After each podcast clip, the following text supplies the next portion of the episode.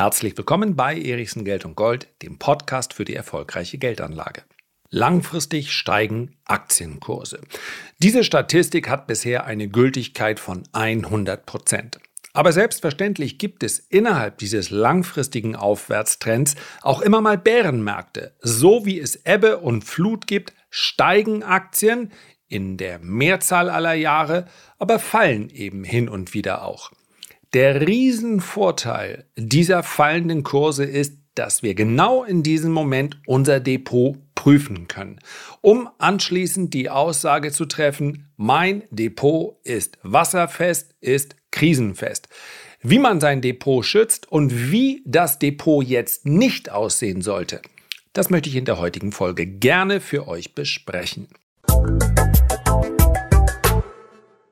So, zuerst einmal eine wichtige Feststellung.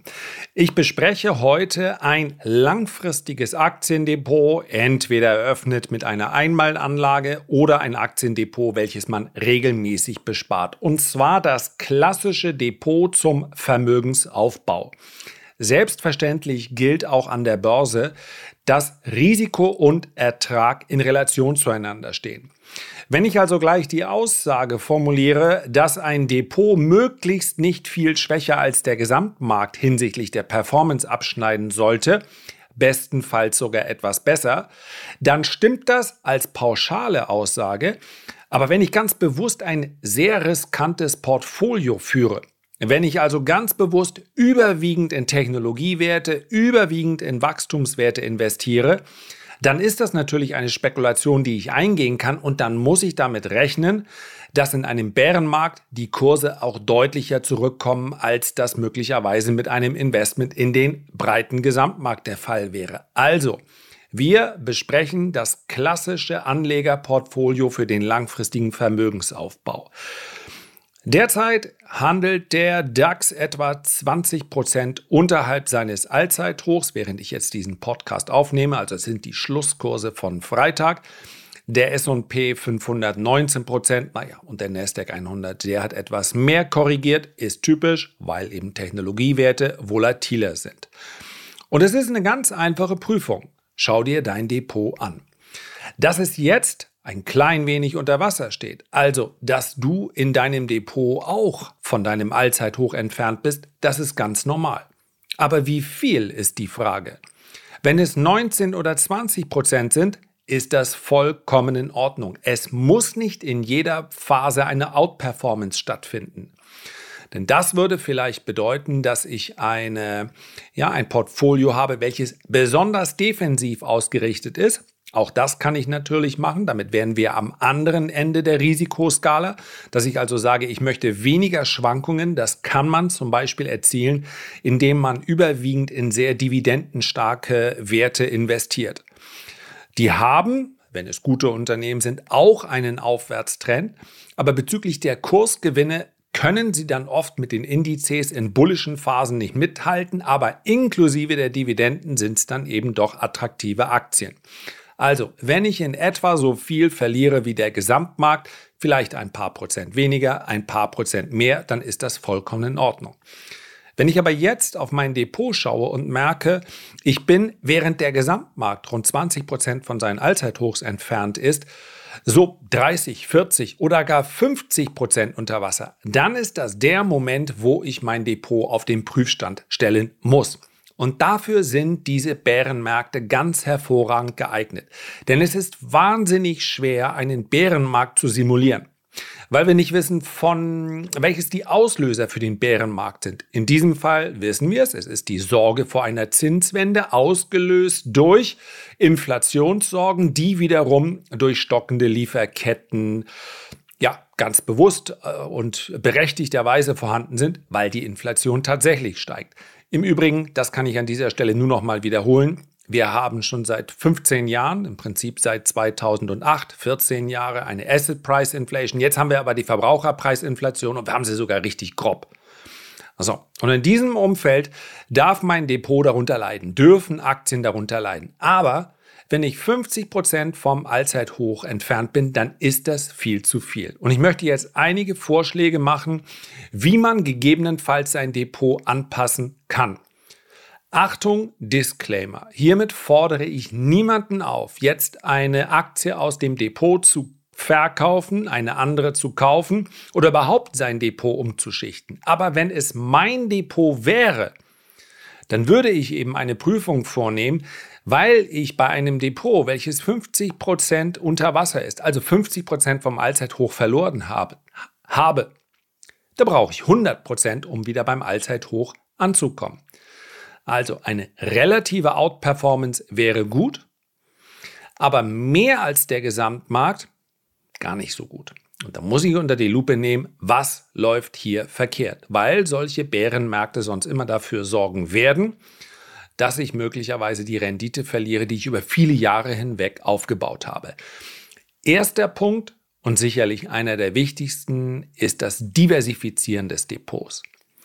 Meines Erachtens ist eine Größenordnung von 10 bis 15, 16, 17 Aktien, aber auf jeden Fall unter 20 eine passende Größe für ein Depot unterhalb von 100.000 Euro. Wenn man über 100.000 Euro hinausgeht und man hat viel Spaß auf den Punkt, werden wir gleich nochmal kommen, und man entwickelt eine gewisse Leidenschaft für die Analyse von Unternehmen, dann kann man vielleicht auch bis etwa 30 Werte gehen.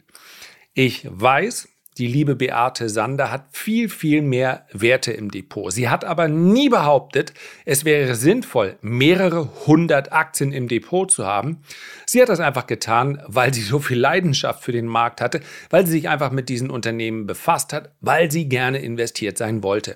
Es gibt aber klare Studien, die zeigen, dass eine Diversifikation bzw. der Grad der Diversifikation deutlich abnimmt, wenn wir über 15 Aktien hinausgehen. Insofern 30 Werte reichen vollkommen. Das gilt meines Erachtens, muss ich so oft äh, offen auch sagen, oder es wäre, es würde gelten, ja, für klassische Aktienfonds. Das ist aus meiner Sicht der ganz große Fehler. Deswegen schaffen es rund 80 Prozent der klassischen äh, Aktienfonds nicht, ihren Vergleichsindex zu schlagen. Vielleicht ist es auch eine Art von Rechtfertigung für das Management, wenn man sagt, naja, wir müssen hier ein paar hundert Unternehmen fortwährend analysieren, weil wir in ein paar hundert Unternehmen investieren. Das ist meines Erachtens verkehrt. Und zwar unter beinahe jedem Gesichtspunkt. Warum sollte ich denn hunderte von Werten, und das ist bei vielen klassischen Aktienfonds so, im Depot haben? Die muss ich permanent prüfen, aber dafür brauche ich natürlich ein Riesenteam, welches sich die Aktien permanent anschaut, mit dem Management spricht und so weiter. Nein, ich erziele dadurch keinen zusätzlichen Nutzen. Das ist genau der Grund, warum für viele Anleger ETFs besser sind als Aktienfonds. Ein zweiter Punkt ist eine Diversifikation über Branchen hinweg.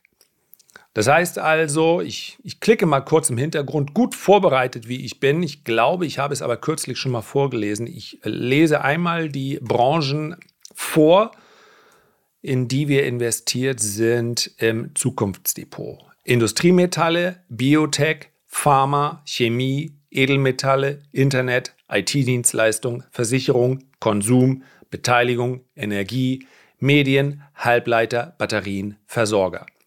Es können natürlich auch ein paar weniger sein, aber beispielsweise nur in IT oder in Software investiert zu sein, ist einfach nicht der richtige Ansatz, weil Branchen unterschiedliche Zyklen durchlaufen und man möchte natürlich nicht, dass das Depot immer den Zyklus des Gesamtmarktes mitmacht. Es gibt dann beispielsweise, bleiben wir mal bei der Softwarebranche, die hält sich in der Regel in diesen Zeiten der hohen Inflation ganz gut. Warum? Weil Softwareunternehmen ihre Preise relativ schnell anpassen können für die Lizenzen, die vergeben werden, für die Software, die verkauft wird. Also, diversifizieren über die Branchen hinweg. Und dabei bitte darauf achten, nicht nur, wahrscheinlich sogar nur deutlich untergewichtet, in sogenannte Zukunftsbranchen zu investieren.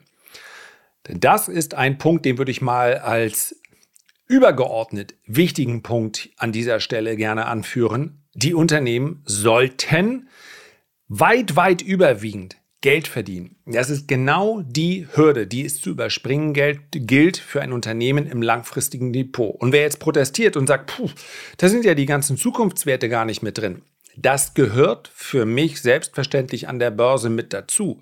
Darauf zu spekulieren, dass ein Unternehmen irgendwann Geld verdient, vielleicht Marktanteile gewinnt und ich vielleicht die nächste Amazon oder Google im Depot habe, nur das hat eigentlich in der langfristigen Anlage relativ wenig verloren. Das ist eine Spekulation. Und auch das habe ich hier an dieser Stelle schon häufiger erwähnt. Das ist etwas, was ich zum Beispiel in meinen Depots sogar klar voneinander trenne. Ja? Spekulation und langfristige Investition sind zwei verschiedene Sachen. Ich möchte, dass die Unternehmen, in die ich langfristig investiert bin, zum Zwecke des Vermögensaufbaus, also nicht zum Zwecke der Kursvervielfachung in zwei Jahren. Das eine kann ich mit dem anderen nicht verbinden. Ich möchte, dass die Geld verdienen. Dritter Punkt betrifft die Diversifikation über Länder hinweg.